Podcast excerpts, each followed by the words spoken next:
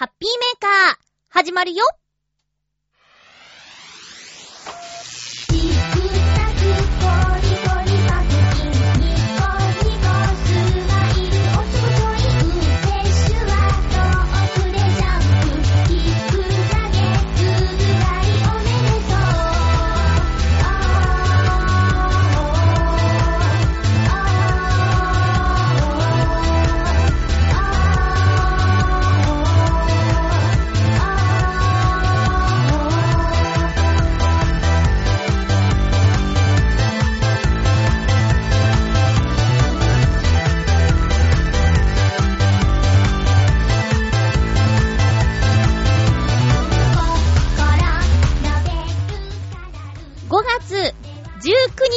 まゆっちょのハッピーメーカー。この番組はハッピーな時間を一緒に過ごしましょうというコンセプトのもと、ちょわへよ .com のサポートでお届けしております。収録は予定通りの日曜日にしているんですけども、私はこの日曜日のお天気がとっても良かったのでほっとしております。理由は後で話そうかな。今日も1時間最後までよろしくお願いします。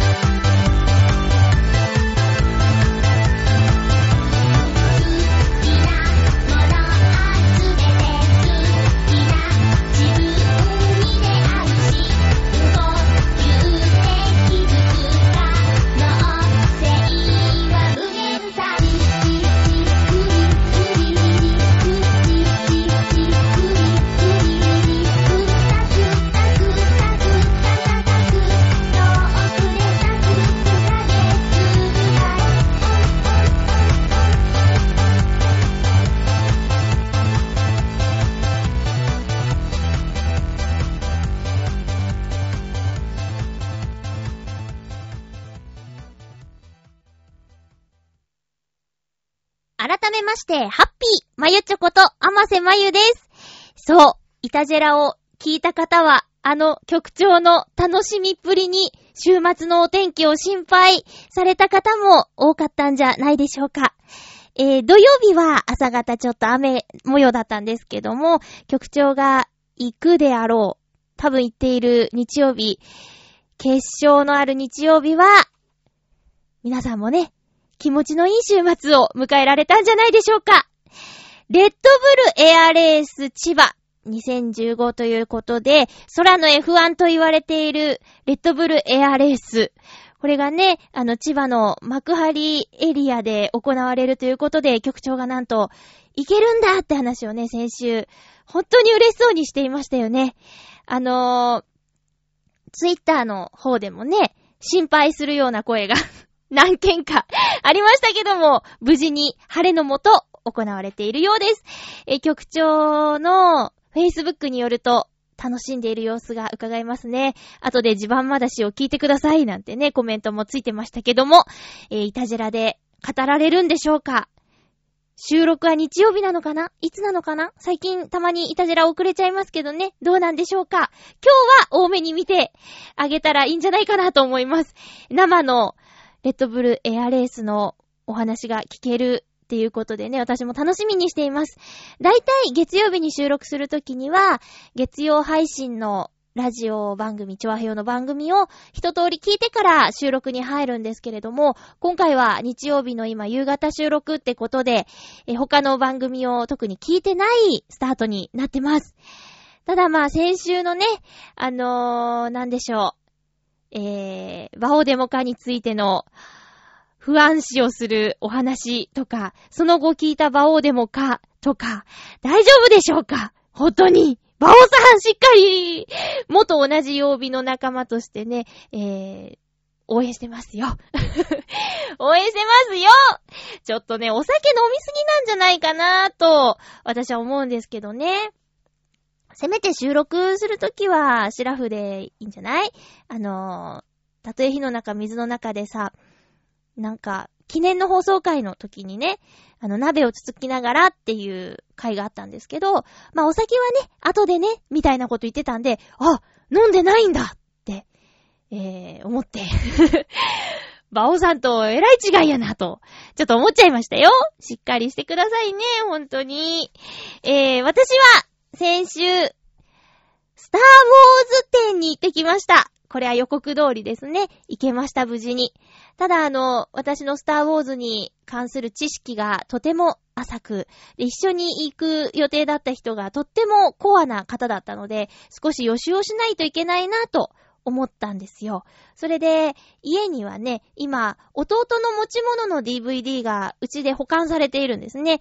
今、弟の住んでいるところがちょっと狭いので、弟の私物をうちに置いてあるっていう感じなんですけど、DVD は好きなだけ見ればいいよという、OK も出ていたので、で、中でちょっと漁ったらやっぱりありました。スターウォーズ1から6。全部ありました。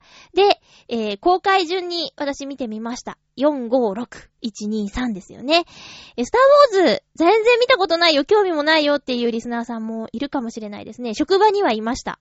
ちょうど公開当時青春時代だったはずの、10個ぐらい上の方かながもう全然知らないっていうこと言ってたんで、中にはいると思います。私のように大ヒットした作品、ことごとく見てないっていうね、タイプの方で、スターウォーズ知らないっていう方いると思いますが、ネタバレって言われたらもう知らないですもん。だって20年ぐらい前のやつだもん、しょうがないですよね。で、C、5、6、1、2、3、全部見て、スターウォーズ展に行きたかったんですけど、C、5、6見て、1の30分間ぐらい見て、タイムアウト。間に合いませんでした。でも、456だけでも見といてよかったです。4はね、何度も見てるんですけど、56は正直、もう断片的にしか覚えてないというか、むしろ覚えてないことの方が多くって。うん。だからね、見ていかなかったらその展示のほとんどに感動することがなかったと思うんですけど、見ていったからこそ、わーすごい、あ、これはあの時のあれだーなんて大興奮でした。場所は六本木ヒルズにあります。新しくできたギャラリーなんですよね。六本木ヒルズ展望台東京シティビュー内スカイギャラリーという場所で行われておりまして、4月の29日から6月の28日の日曜日まで開催しています。まだ、1ヶ月以上、開催期間中ですよね。うん。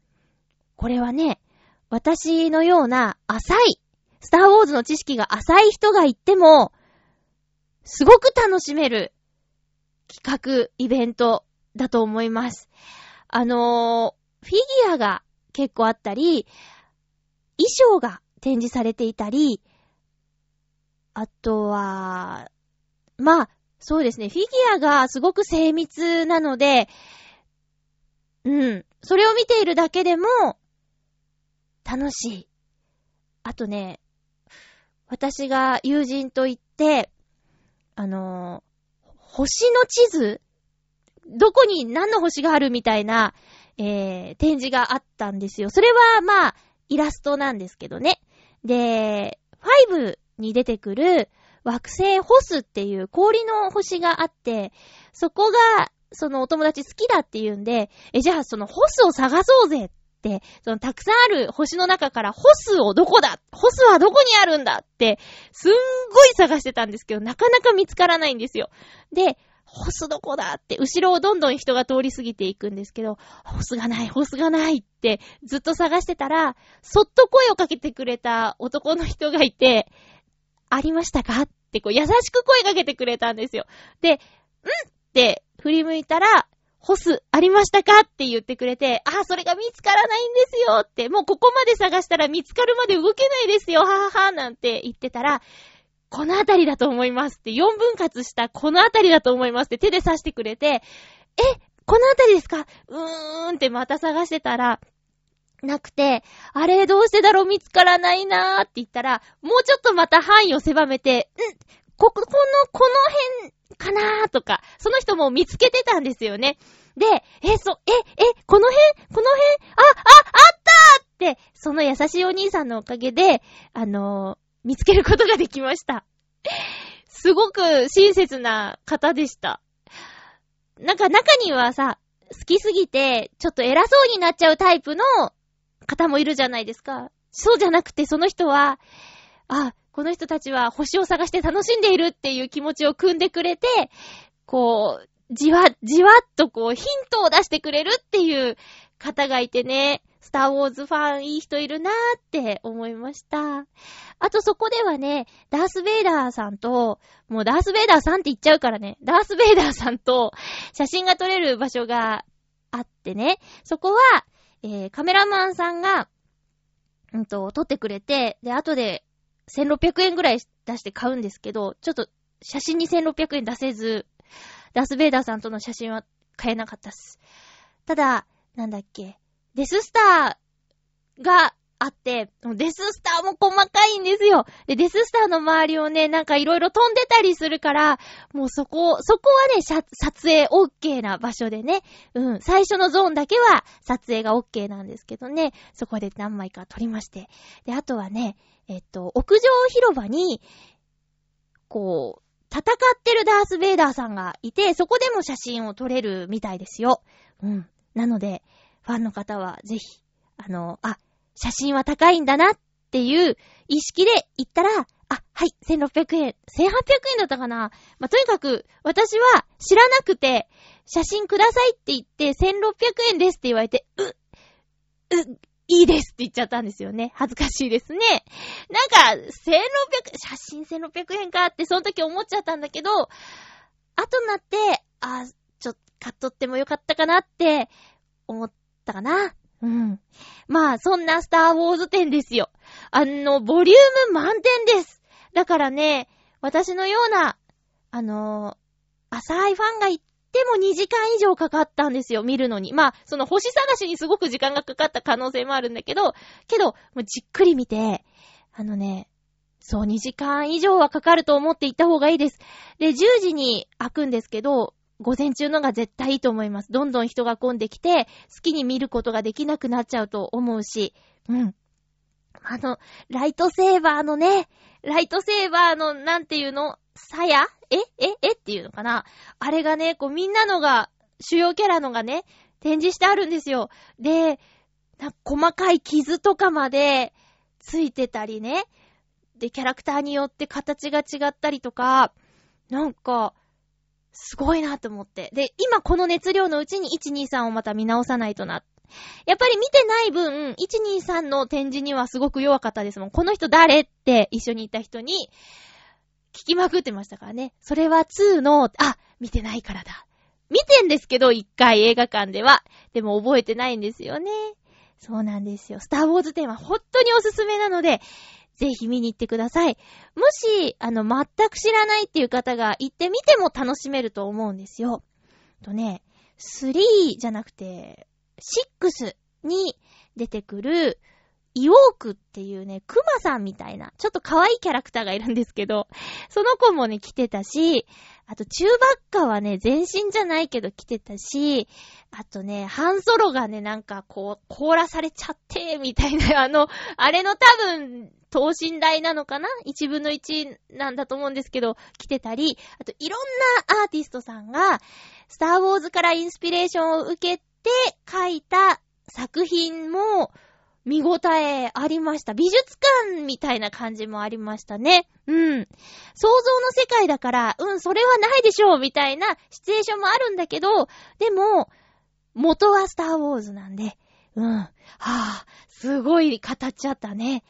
でね、私、ラジオを最近よく聞くんですよ。テレビをなかなか見る時間が持ててなくて、で、中でも日曜日の2つの番組が好きだって前もお話ししたかな。安住紳一郎さんの日曜天国と爆笑問題の日曜サンデーっていう番組なんですけど、で、聞けないこともあるからタイマー録音してるんですよ。うちのラジオがね、それできるやつで買って、で、タイマー録音してたやつをこの間聞いたんですけど、先週の日曜日、前々回の日曜日ですね。この配信の時から数えたら。その時にね、BTTF を企画し、の特集をしてたんです。BTTF っていうんだね。Back to the Future のこと。Back to the Future の、未来へ行くっていう、その未来っていうのが2015年だ。で、10月21日にタイムスリープしてくるんだよっていうことで、今年は BTTF イヤーだそうです。で、そんな話題から、デロリアンを買っちゃったっていう映画コメンテーター、映画評論家さんの有村昆さんと、あと、マイケル J. フォックスの吹き替えをして、とても人気の三谷裕二さんが、ラジオのゲストに来てて、そのスターウォーズじゃなくてバックトゥーザフューチャーの話をね、熱く語るっていうコーナーがあったんですよ。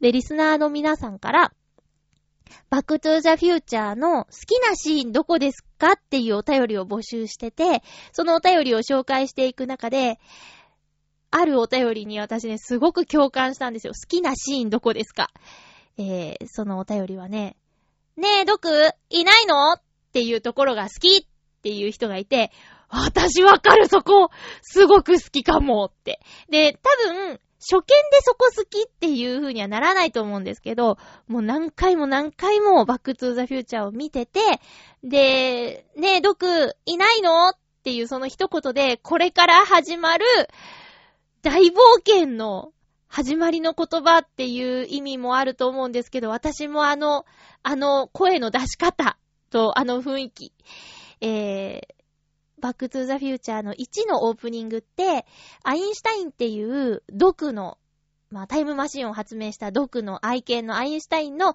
餌を自動的に時間が来たらあげるシステムが、こう、オープニングに出てくるんですけど、それをね、爆笑問題のお二人はね、ピタゴラスイッチみたいなやつって言ってたけど、まさにその通り。もしまだ見てない方いたらぜひ見てください。職場にはね、いました。この話した時に、僕、まだ見たことないですって言った27歳の男の子がいて、もうぜひ見て、なんなら貸すよって。でもね、私が持っているバックトゥーザフューチャーの DVD ボックスって、マイケル J. フォックスの声が三谷裕二さんじゃないんですよね。もうね、それがね、なぜだーって、いや、他なんかないでしょっていうぐらい、私の中では三谷裕二さんがベストなマイケル J. フォックス、マーティーなんだけど、違う方だったんでね、それを貸して、なんか違うっていう風になりたくないから、ね。で、ね、有村昆さんが言ってたんだけど、ブルーレイの方では、マイケル J. フォックスが撮影当時、忙しくて一度断ったっていうの。で、じゃあ仕方がないからって他のキャストさんで3分の1だか撮ったんだって。撮影。でも、やっぱなんか違うって監督がなって、再びマイケル J. フォックスにお願いをしに行ったというエピソードがあるんだって。で、マイケル J. フォックスは当時忙しかったけど、その熱意に負けて、いやでも時間がないから夜しか撮影できませんよって言ったんだって。だから1は夜のシーンが多いですよねって話をしていて、確かにって思ったんだけど、ちょっと脱線しちゃった。で、そのマイケル J. フォックスを一度諦めてお願いしたキャストバージョンが特典映像にあるらしいんですよ。ちょっと興味ないですか？その方はね、とってもかわいそうなことになっちゃったけども、でもこの人っていうの明確なものが監督の中にあったんだね。で、もう何年も経って、アニバーサリーイヤーだということもあったのかな。今まではそんなの出さないでくれっていうことだったみたいなんだけど、今回ブルーレイの特典にすることをその人が OK してくれたらしくて、最初のキャスティングされてた人はね、OK してくれたらしくって、皆さんの目にも触れることになったというお話なんだけど、そんなこと言われたらね、 BTTF ファンとしてはいや、もう私が多分繰り返し見た映画はジブリとか除けば、ジブリ、ディズニー除けば、バックトゥーザフューチャーが一番多いですね。同じ作品繰り返し見たよっていうアニメ以外ではバックトゥーザフューチャーが一番。なんか BTTF って略すのちょっとなんかピンとこないね。こないだ初めて聞きましたもん私。あ、ちょっと長々喋っちゃいましたけど、映画熱が沸騰中のまゆちょなのでありました。もちろんシンデレラ見てきましたよ。ははは。お便りをご紹介します。今日はね、ちょっといつもよりは少なめかな。でもいっぱいいただいてるんですよ。もうありがとうございます。今回はね、なんて言うんだろう。ニヤニヤしちゃうお便りがね、結構あって、後半にニヤニヤしようかな。テーマもね、ちょっと少なめなんでね。普通おたをまず。前回のお話の、つながりでいきましょうか。ハッピーネーム、コージーアットワークさん、ありがとうございます。まゆちょハッピーフクロウのキスさんのお話で、受け継いだものがあるよっていうお話からなんですけども、私が父から受け継いだものの一つは、ロンソン、メーカー名の銀針のライターです。しかし、私はタバコを吸わないので使う機会がありません。さすがにキャンプ用に使うわけにもいかないし、受け継いだものなので、誰かにあげるわけにもいきません。第一、もう親戚に喫煙者がいなくなってしまいました。飾っておくしかないのかな。でも実用品だし、まだ使えるものなので、なんだか申し訳ない気分です。では。ありがとうございます。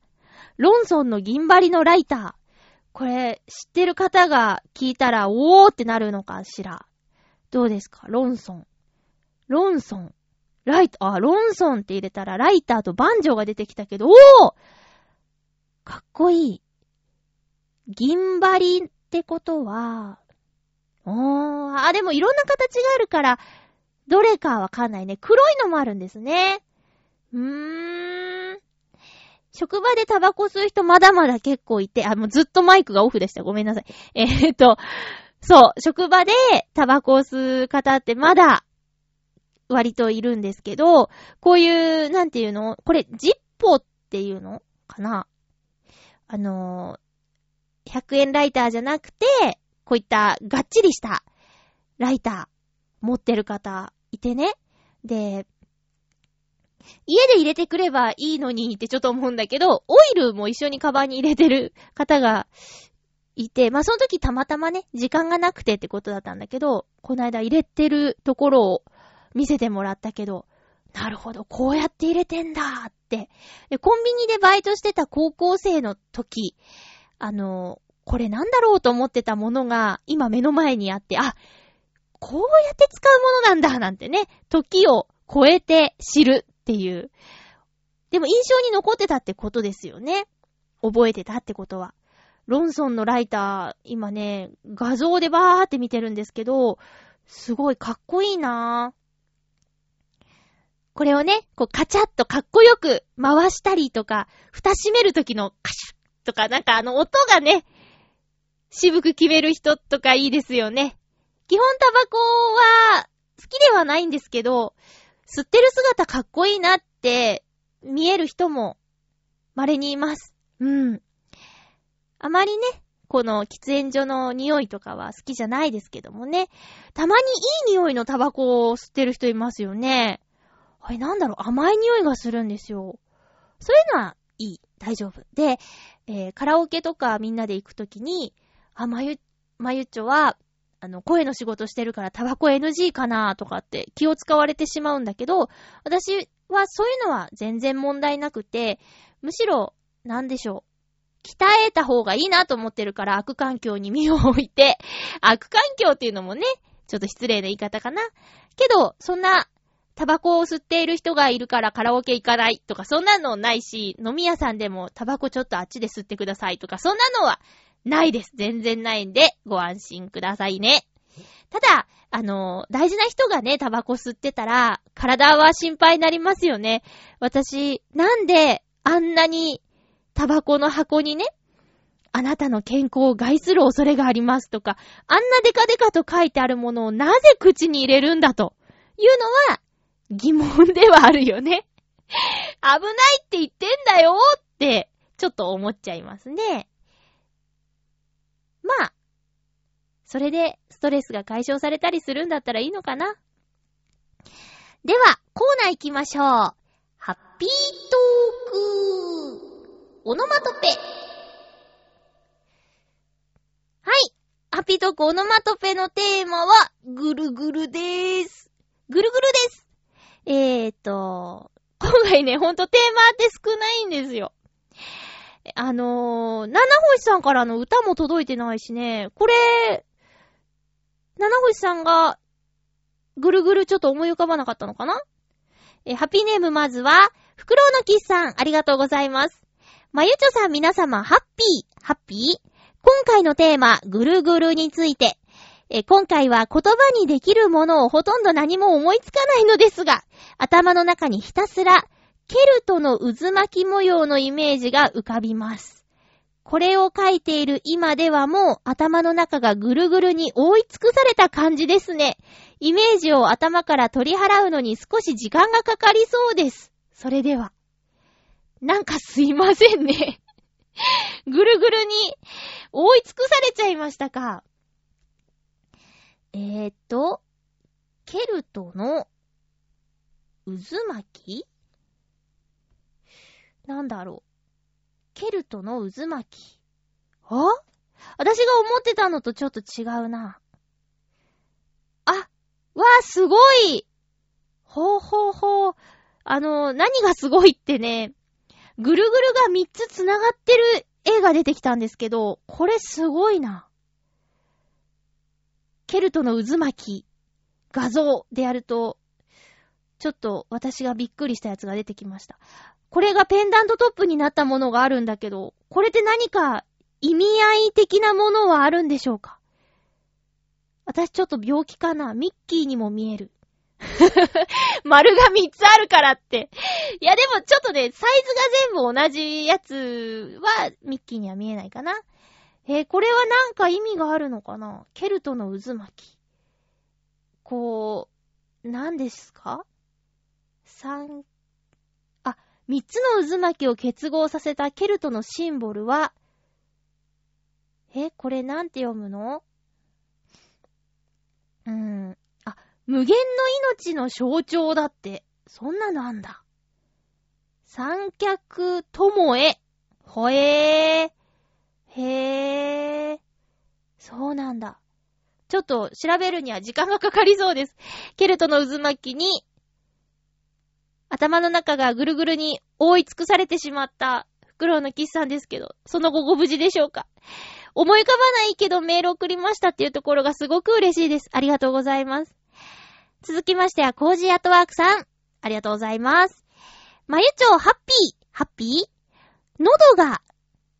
猫が喉を鳴らす音はぐるぐるまたはゴロゴロと表現されています。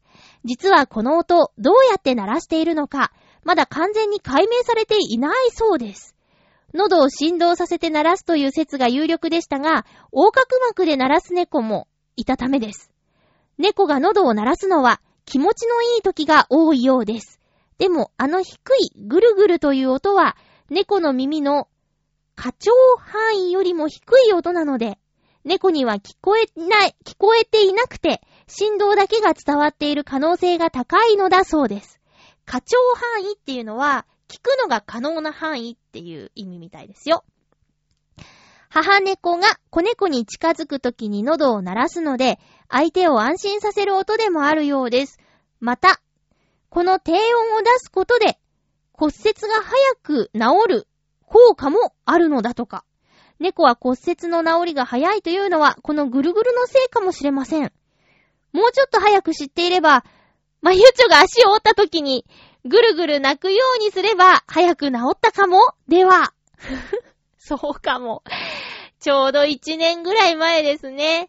ちょうど1年言いたくなっちゃいますね。そうですよ、ちょうど1年ぐらい前に足を折ったんですね。ねえ。いや、あの時お世話になった先生がね、まあ、なんでしょう、先生っていう、先生か、先生ですね。マッサージをしてくれる先生だったんですけど、もう、早く仕事に復帰したい、そのために頑張って治します。カルシウムめっちゃ取ってます。お見舞いに来た人が煮干しをくれました。カルシウムのタブレットをくれました。うんぬんかんぬん、仕事クビになりました。とか。いろいろと話を聞いてもらって、で、Facebook で先生とまだつながってるんですけど、最近その、スターウォーズデーに行った話についてコメントをしてくれたりね、今でも、支えになってくれています。いやー、そうか。ぐるぐるぐる。ぐるぐるっていう音は自分では聞こえてないんだ。聞こえてない可能性があるのか。へー、そうなんだ。猫って不思議な生き物ですよね。まあ、浦安は猫が多いなって思って、で、ちょっと歩けば猫に会える街なんてね、猫ザネっていう地名もあるぐらいで、で、ほとんどの猫ちゃんが、耳にカットが入ってる。これもコージアットワークさんに教えてもらった、桜猫ちゃんが結構いるんですけどね。そうやって、なんでしょう、みんなで守ってる、ある意味守ってる街なのかななんていうのもちょっと思います。猫を、飼ってるっていうね、友人が何人かいて、まあ、なんでしょう、私の猫を飼うっていうイメージがどんどん崩されてはいるんですけどね、いいとこしか知らないっていうか、いいとこしか、まあ情報として入ってこなかったんだけど、リアルに猫を飼うことの大変さみたいなのをね、聞くと、私にはますますハードルが高いなぁと思います。猫は、たまに会うとかね、動画で見るぐらいが私にはぴったりかもしれません。そもそもね、動物を飼えるような暮らしを私してないからね。コージアットワークさん、ありがとうございます。ぐるぐるはね、私は悩み事の音ですね。ぐるぐるぐるぐる。ぐるぐるぐるぐる悩んじゃう。ぐるぐる堂々巡りぐるぐる考え込んじゃうみたいな。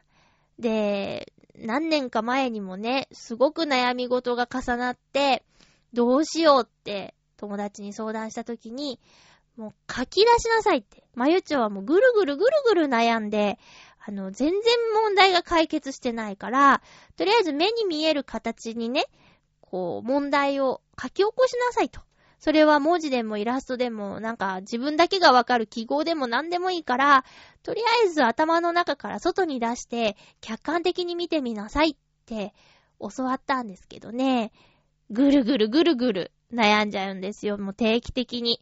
ある友人にはまたこれ別の人なんですけど、まゆっちょは実はすごく強いんじゃないかって言われたんですよ。で、なんでこんなに弱っているのにって言ったら、僕が同じ分だけそんなに悩み事を抱えてたら負けるって言ってましたあ、なるほどねって。そんなにいろいろと悩んでいても、とりあえず日常生活を送れているまゆちは実は強いんじゃないかっていう話です。そうかもしれないですね。どうでしょう。その悩み相談するときに、その相手の人に、なんだろうな、なんかこう大きく伝わっちゃってるのかもしれないですね。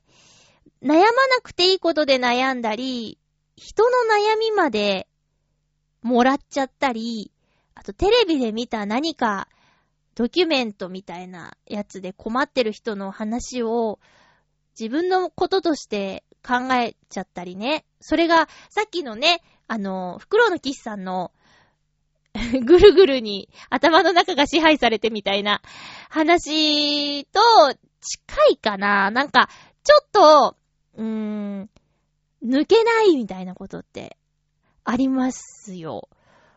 だからね、果たしてその、いくつもあるぐるぐるのうち、どれが本当に自分のぐるぐるなのか、わからなくなったりすることってよくあるんです。はい。そうなんです。もうだからね、最近ちょっと春のせいか5月のせいかわかんないけど、私の周りにお悩み事を抱えている方が数人いまして、それらの悩み事をね、どうしたのと聞いてしまって、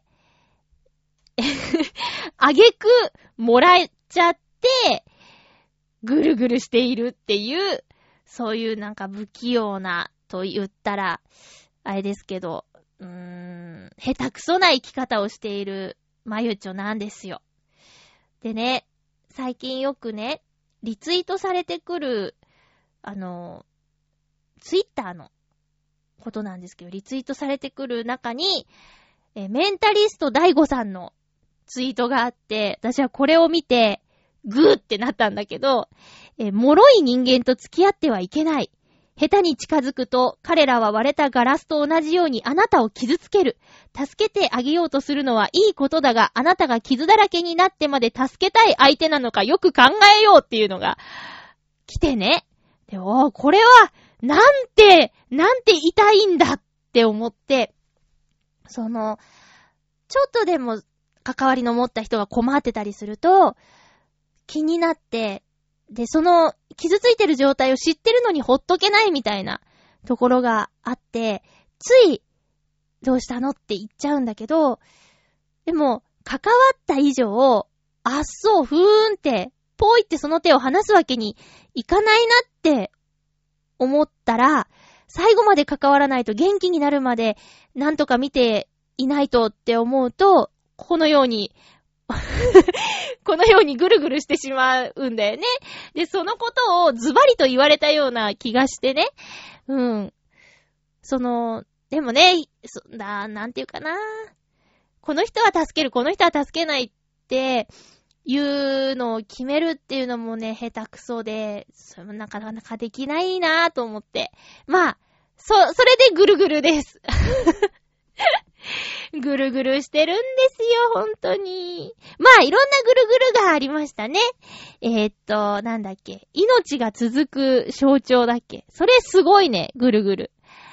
あれとこれをつなぎ合わせてぐるぐるをそういう解釈にしようかななんてね、思っておりますが、今回はお便りが以上2通になりました。テーマトークはね、皆さんからのお便りが命なのでね、ぜひともお時間ありましたらまた送ってください。よろしくお願いします。以上、ハッピートークのコーナーでした。では、コージャートワークさんのふつおたを読みます。まゆちょハッピー身につける時計の好みは、異性に対する好みと重なるそうです。まゆっちょもそうなのかな？リスナーはみんなきっとまゆっちょに浮いた話がもっとあるといいなと思っているはず。まゆっちょもごつくて振動で時間をお知らせしてくれる彼氏をぶら下げて歩けたらいいですよね。あれ？ではあれ？何言ってんだ時計の好みの話だと、これ本当なの？異性に対する好みと重なるそうですって。先週お話しした時計は業務上仕方なくつけている感じですよ。で、私のプライベートの時計は電波時計です。で、ピンクゴールドっていう色ですね。鎖は。で、文字盤が焦げ茶色です。で、これ私、一目惚れというか、まあ、探してて、最終的に、迷って最終的には、文字盤の色で決めましたね。なんか珍しいなと思って、焦げ茶色の文字盤が。紺とか、白とか、黒とか、そういうシルバーとか、そういうのって結構あるけど、焦げ茶色の文字盤って、珍しいなと思って。で、ちなみにプライベート用のはめっちゃ華奢です。ごついのは仕事用。ブルブル機能優先でね、そうしたんですけどね。浮いた話がもっとあるといいなと思っているはず。ごめんなさいね、なかなかご期待に添えなくて。本当に申し訳ないです。なんか、まあね、春のせいなのか、そういう、ついた話とかもね、ちらほらありますよ、そりゃ周りに。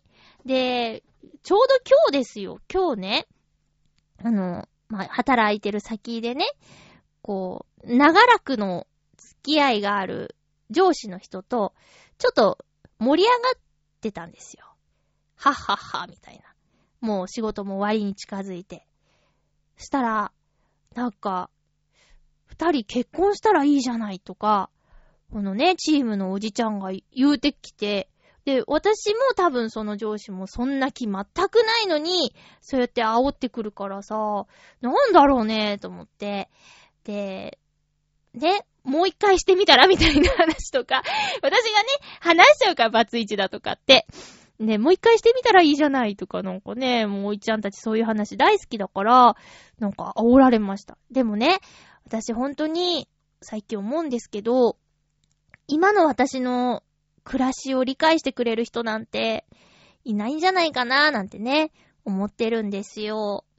だから焦ってもないし、これね、こう良くないことなんですけど、完全な未婚でね、結婚経験がない、もうすぐ36歳女子とかだったら、36は女子じゃないって突っ込まないでね、一応、女だったら、もしかしたら結婚焦るみたいなね、タイミングかもしれないんですけど、やったことあって失敗しちゃったからなーみたいなところがあって、焦りが全然なくて、で、好きなことできるし、今のままがいいのかなーって。ただまあ、老後ね、老後一人かっていうのは漠然と不安はありますけど、でもそういう時のためにも友人関係を大事にしようっていう意識があるから、まあでもそうね、本当に焦ってなくて、すいません。浮いた話があったらお話した方がいいのかな心配になっちゃうかな。まあ結婚とかはね、もしするときには、前と同様ラジオで言いますよ。そりゃ隠すことじゃないんでね。でもなんかそうじゃないふわっとお付き合いみたいなレベルだとね、お別れしましたみたいな話の時ハッピーメーカーじゃなくなっちゃうからね。その辺はうまくやろうと思います。はい、コージアトワークさんありがとうございました。続きましてもコージアトワークさんいっちゃおうかな。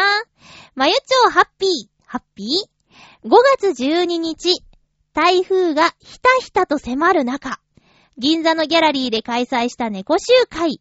特に展示物がないのに、悪天候の中、話をしに来てくださった方がいて、ほっとしました。しかも、お土産にいろいろ美味しいお菓子もいただいちゃいました。時間を忘れるほど楽しかったので、またどこかでやろうかと思っています。では、ということで。猫集会お疲れ様でした。三個一猫店には、めぐみさんとゆこちゃんが行ったっていうことでね、私行けなくてほんとすいませんでした。シャトンドミューさんは閉楼しちゃうんですよね。またでも場所変えて、展示がなくても猫のお話をするっていう、この企画なので、場所はね、お話ができるスペースがあれば、どこでもできるのかなっていう感じでしょうか。ね。ぜひ次回は録音してくださいよ。録音して、この、ね、ハピメの枠の中か、延長バージョンのところに引っ付けたりとかしてね、会場の様子を放送するみたいなね。オフレコの話があったりした場合の P はご自身で入れてくださいね。ハッピーメーカー P を入れるシステムがないので、いつも取って出し生収録なのでね、コージアットワークさんありがとうございます。お疲れ様でした。続きましてはハッピーネームフクロウのキスさんです。まゆちょさん、そしてコージアットワークさん、ハッピー名指しです。5月12日に銀座シャトンドミューにお邪魔してきました。実はそこでコージアトワークさんともお話しさせていただきました。と言っても今回私は名乗らずに尻尾追いの日々の一ファンとしてお話を聞かせていただきました。いや、最初は私も名乗ろうかとも考えたのですが、少しお話を伺ったときに私の面白い話センサーが、このまま尻尾追いの日々の運営者としてのコージアットワークさんのお話を聞いた方が、興味深いお話を多く聞き出せるだろうと判定を下したので、今回は名乗らずにお話を伺うことにいたしました。ちなみに、尻尾追いの日々のファンだというのは本当ですよ、笑い。それはともかくとして、実際写真に夜の空気感を出すための工夫とか、変わった額縁を使っての表現とか、ど素人の私でもできる写真撮影に際してのアドバイスとか、本当に興味深いお話を聞かせていただけて、楽しい時間を過ごせました。また写真についてもディスプレイで見せるのではなくて、配置や組み合わせを考えてプリントされた写真を見るのは印象が違って面白いと思いました。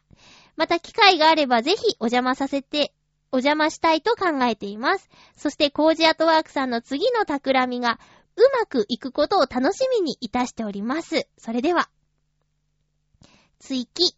お邪魔した日は紺のポロシャツに黒のパンツという全体的に黒い感じでメガネをかけたマッチ棒みたいな兄ちゃんでした。笑い。なんとなくでも覚えてますか？ということで、コージアットワークさん、袋のキスさんからサプライズですね。袋のキスさん、いいね。面白いな。じゃあお二人出会ってるわけだ。そうなんだ。すごいいいね。こういうのいいね。ちょっといたずらっ子ですね、袋のキスさん。コージアットワークさんが覚えてるといいな。でも結構いろんなお話をしたっぽいので、きっと覚えてるでしょう。来週、コージアットワークさんメール待ってますよ。すごいいいな、いいな。リスナーさん同士でね、こんな遊びができるなんて。本気だな、これね。本気の遊びですね。そうなんだ。いろんな写真のお話も聞けたんですね。猫にまつわるお話だけじゃなかったんですね。写真は私も今、ちょっと勉強中なので、興味あるな。うん。袋のキスさん、面白いメール、ありがとうございました。読んでてちょっとね、ニヤニヤしちゃいました。本当って。いいな。お便りありがとうございました。リスナーの方で、どこで何するよみたいなのがあったらハッピーメーカーでお知らせしますよ。そしたらリスナーさんの誰かがあなたに会いに行っちゃうかもね、なんてね。続きましては、私をニヤニヤさせてくれるお便りが来ましたよ。ハッピーネームたけのこさんです。ありがとうございます。行きましょう。まゆっちょハッピー。先週の土曜日に知人の紹介で知り合った女性と3回目のデートでお伊勢参りに行ってきました。車で相手の家まで迎えに行き、伊勢まで片道3時間ぐらいで、会話がポンポン弾んで盛り上がるというわけではないのですが、会話がなくても自然な感じで落ち着けて、運転していてあっという間でした。お伊勢参りをして、おかげ横丁で赤福氷を食べて、夫婦岩に行ってという定番コースを回った後、帰るにはまだちょっと早かったので、鳥羽に行きましょうと誘って、海が見渡せるベンチがある展望台へ。二人でベンチで20分ぐらいぼーっとしているときに、ずっとこうしていたいなと思い、それまでにお互いの結婚観の話も結構していましたので、そのまま結婚を前提にお付き合いをお願いしますと告白したところ、OK をもらえてしまいました。結局そのまま1時間ぐらい、ベンチでぼーっとしていましたね。それでは、はぁ、たけのこさん、おめでとうございます。こんなことになっていたとは。ねえ、なんかすごいね、伊勢参りで、その帰りに、プロポーズですか。神様も味方してくれるよ、この二人。会話がなくても、ずっとこのままでいられるな、みたいな感覚って、すごいね、経験したことないな。私、つい喋っちゃうからな。職業病かな、ラジオやってるせいかな、沈黙が怖いんですよね。ちょっとでも沈黙すると、あのさって言っちゃうんですよ。だからダメなんだろうな。落ち着くな、みたいな雰囲気にならないんでしょうね。いい話。そうですか。そうなんだ。車で3時間？伊勢まで。3回目のデート？なんでしょう、もう幸せですね。私ね、こう、もう最近リスナーさんになった方もいるかもしれないから言っときますけど、こういう話が大好物なんです。なんでしょう、こう、ね、のろけ話と世に言われているものを、聞くと、もらって、幸せな気持ちになれるんですよ。だからね、こういうメールをもらったら、なんでしょう。もうね、本当に幸せで、よかったねーって、特にたけのこさん、前回ライブでお会いしているので、どんな方か。まあ、そのライブの空間でのたけのこさんですけど、好青年でした。優しい感じの方でね、気遣いもできて、なんていうかな、まあ、遠慮しすぎみたいなところはちょっとあったけど、でも多分空気を読めるとか、そういうなんだ、自分の立ち位置みたいなやつがパパッと瞬時にわかるような方なんだろうなっていうのはとってもわかりましたよ。うん。ね。いやー、そうか、おめでとうございます。これから楽しみですね。今年はあれでしょ、りょうさんもね、最近全然メールがないですけども、りょうさんもまあね、しょうがない。婚約者がいるからね。メールをね、むやみやたらにするものじゃないかもしれない。りょうさんもね、今幸せ真っ最中ということで、たけのこさんも幸せ真っ最中ということで、みんなこれに続くんだ結婚したいなって思っている、リスナーさんはこれに続くんだよ。なんだか最近はマチコンっていうね、お見合いパーティーよりもちょっと、ハードルの低い、男女の出会えるシステムがあるそうです。マチコン。私もね、行ったことはないですけど、そういうね、出会いがないよっていう方は、いや、あるよと。そういう場所での振る舞いもね、どうしたらいいのかよくわかんないけど、ジャンル別に分かれてたりするみたい。例えば、私はディズニーが好きですけど、ディズニー好きが集まりますよ。とか、例えば好きなアーティスト、ゆこちゃんだったらラルクが好きですけど、ラルク好きが集まるよとか、旅好き、野球好きとか、探せば同じ趣味での、同じ趣味を持った人と知り合えるイベントっていうのがね、世の中には今多数あるそうです。なので、もし結婚願望のあるあなたはちょっとこの波に乗っちゃったらどうですか？たけのこさん、本当これはもう運命の人って言ってもいいのかもしれないですね。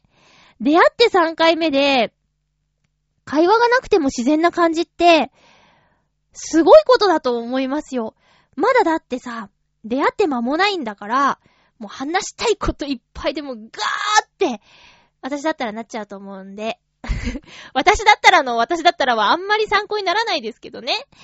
いや、でも本当憧れますね。会話がなくても大丈夫っていうのね。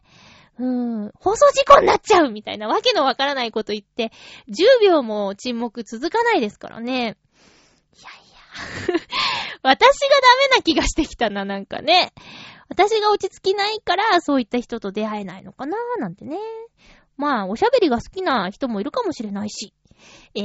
たけのこさんのこのメールの中には私が欲しかった情報がもう一つ入っていて、もう赤福氷売ってるんだねっていうこと。もう一回私伊勢参り行きたいんですよね。新しくなってからの伊勢参りをしたいなと。で、伊勢神宮行ったことないっていう方と、夜行バスで弾丸ですけどって言ったら、その人便乗するって言ってるんで、何人かで伊勢参り行ってこようかと思います。また、五円玉両替いっぱいしていこうと思います。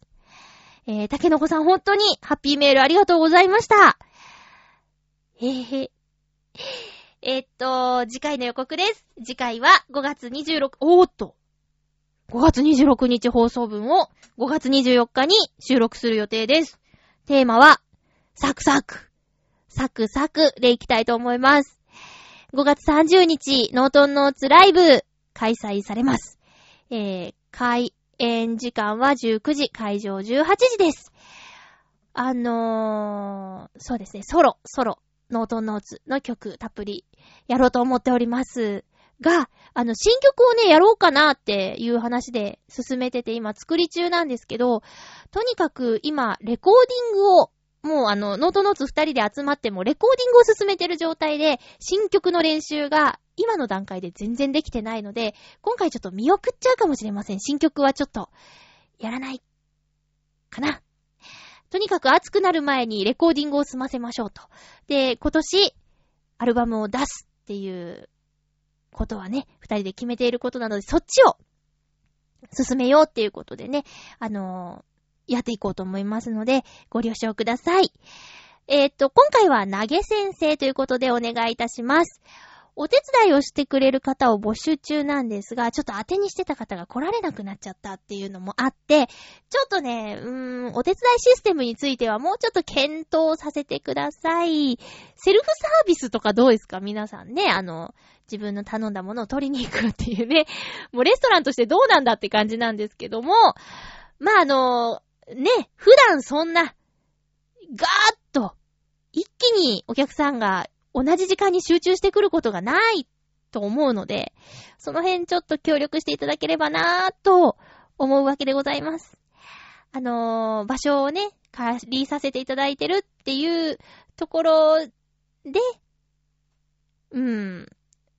そうですね。まぁ、ちょっとね、私も悩むところなんですよ。お手伝い性についてはね。だって音楽聴きに来てるのに、ねえ、動かなきゃいけないっていうのはやっぱ、ちょっとお願いするのもしづらいし、どうしようかなっていうのが正直なところです。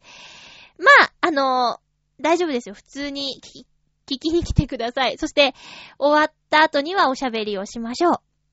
私が手が空いてる時には運ぶしね。うん。ということで、お送りしてきましたハッピーメーカー。そろそろお別れのお時間です。お相手は、まゆちょこと、あませまゆでした。曲が遅れたね。もうちょっと喋ろっか。来週の配信日は、あれですね。私の、バースデーではないですか。ちなみに私のお誕生日の過ごし方を発表しましょう。でででででででで浮いた話はあるのかな？いいな！ノートノーツのライブのリハーサルだよ。頑張ります。お相手はまゆっちょことあませんまゆでした。また来週ハッピーな時間を一緒に過ごしましょう。ハッピー